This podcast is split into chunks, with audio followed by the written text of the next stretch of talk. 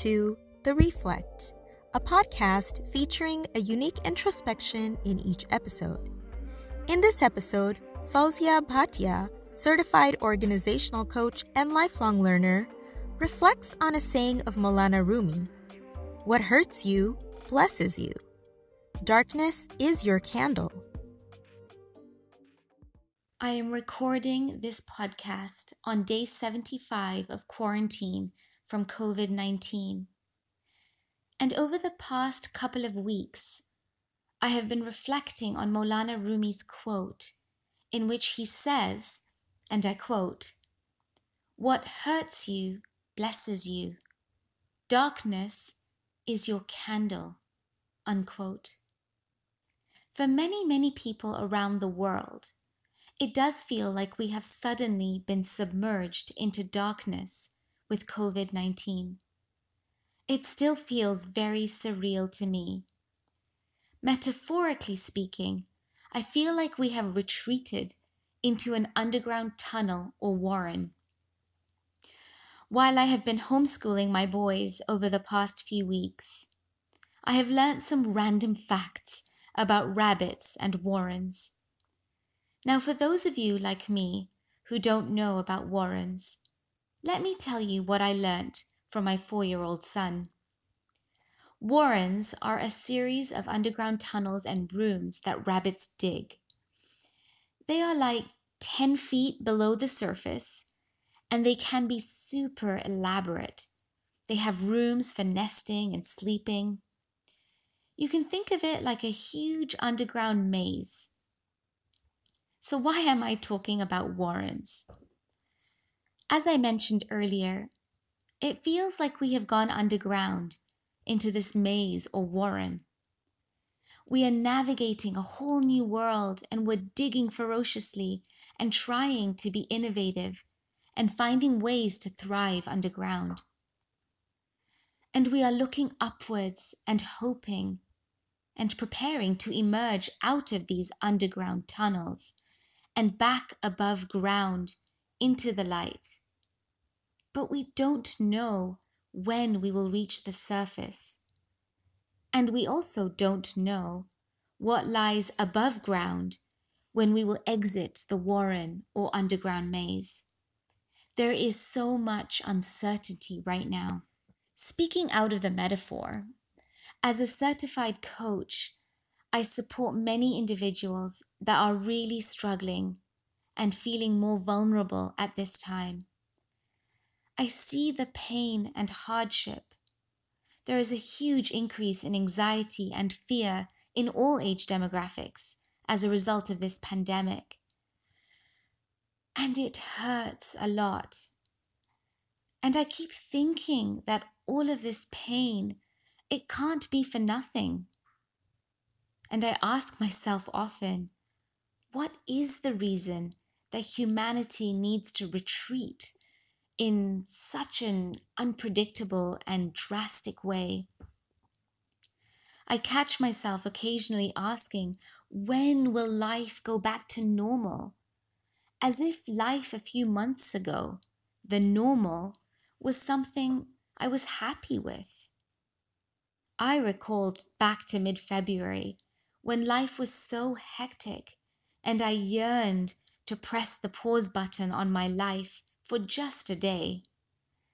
And I've heard from many others who share this same sentiment. Perhaps this was the only way I was going to stop running on autopilot, putting one foot in front of the other absent mindedly.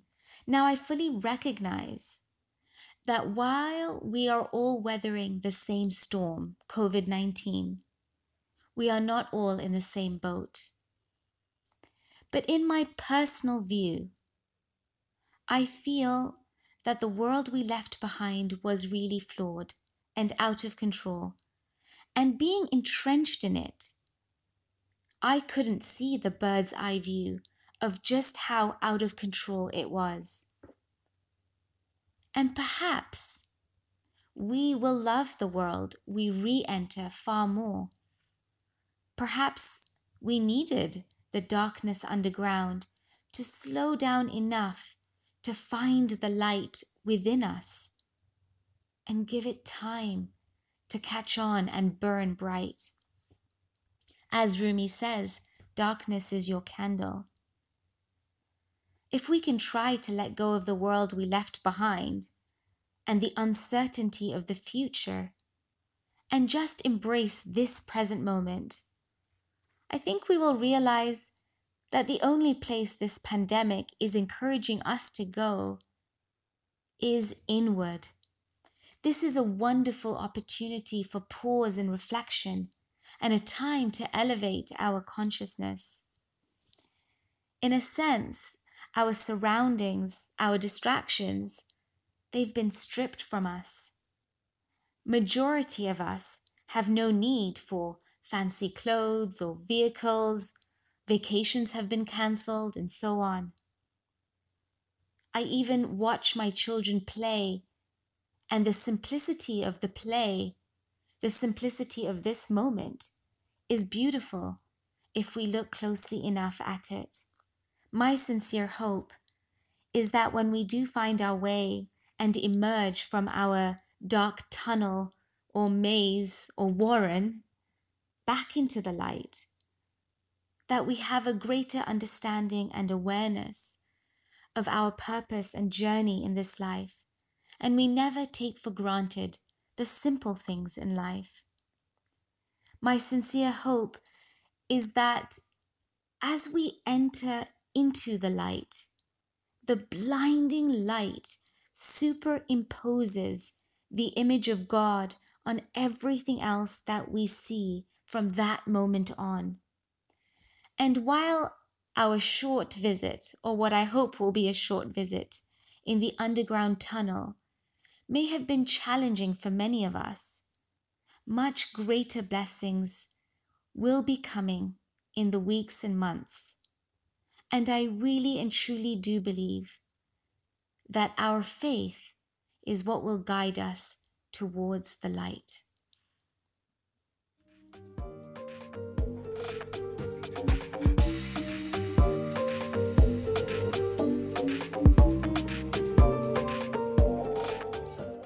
Fresh episodes of The Reflect, visit our website at b.ismaili slash the reflect. Did you know The Ismaili now has a podcast?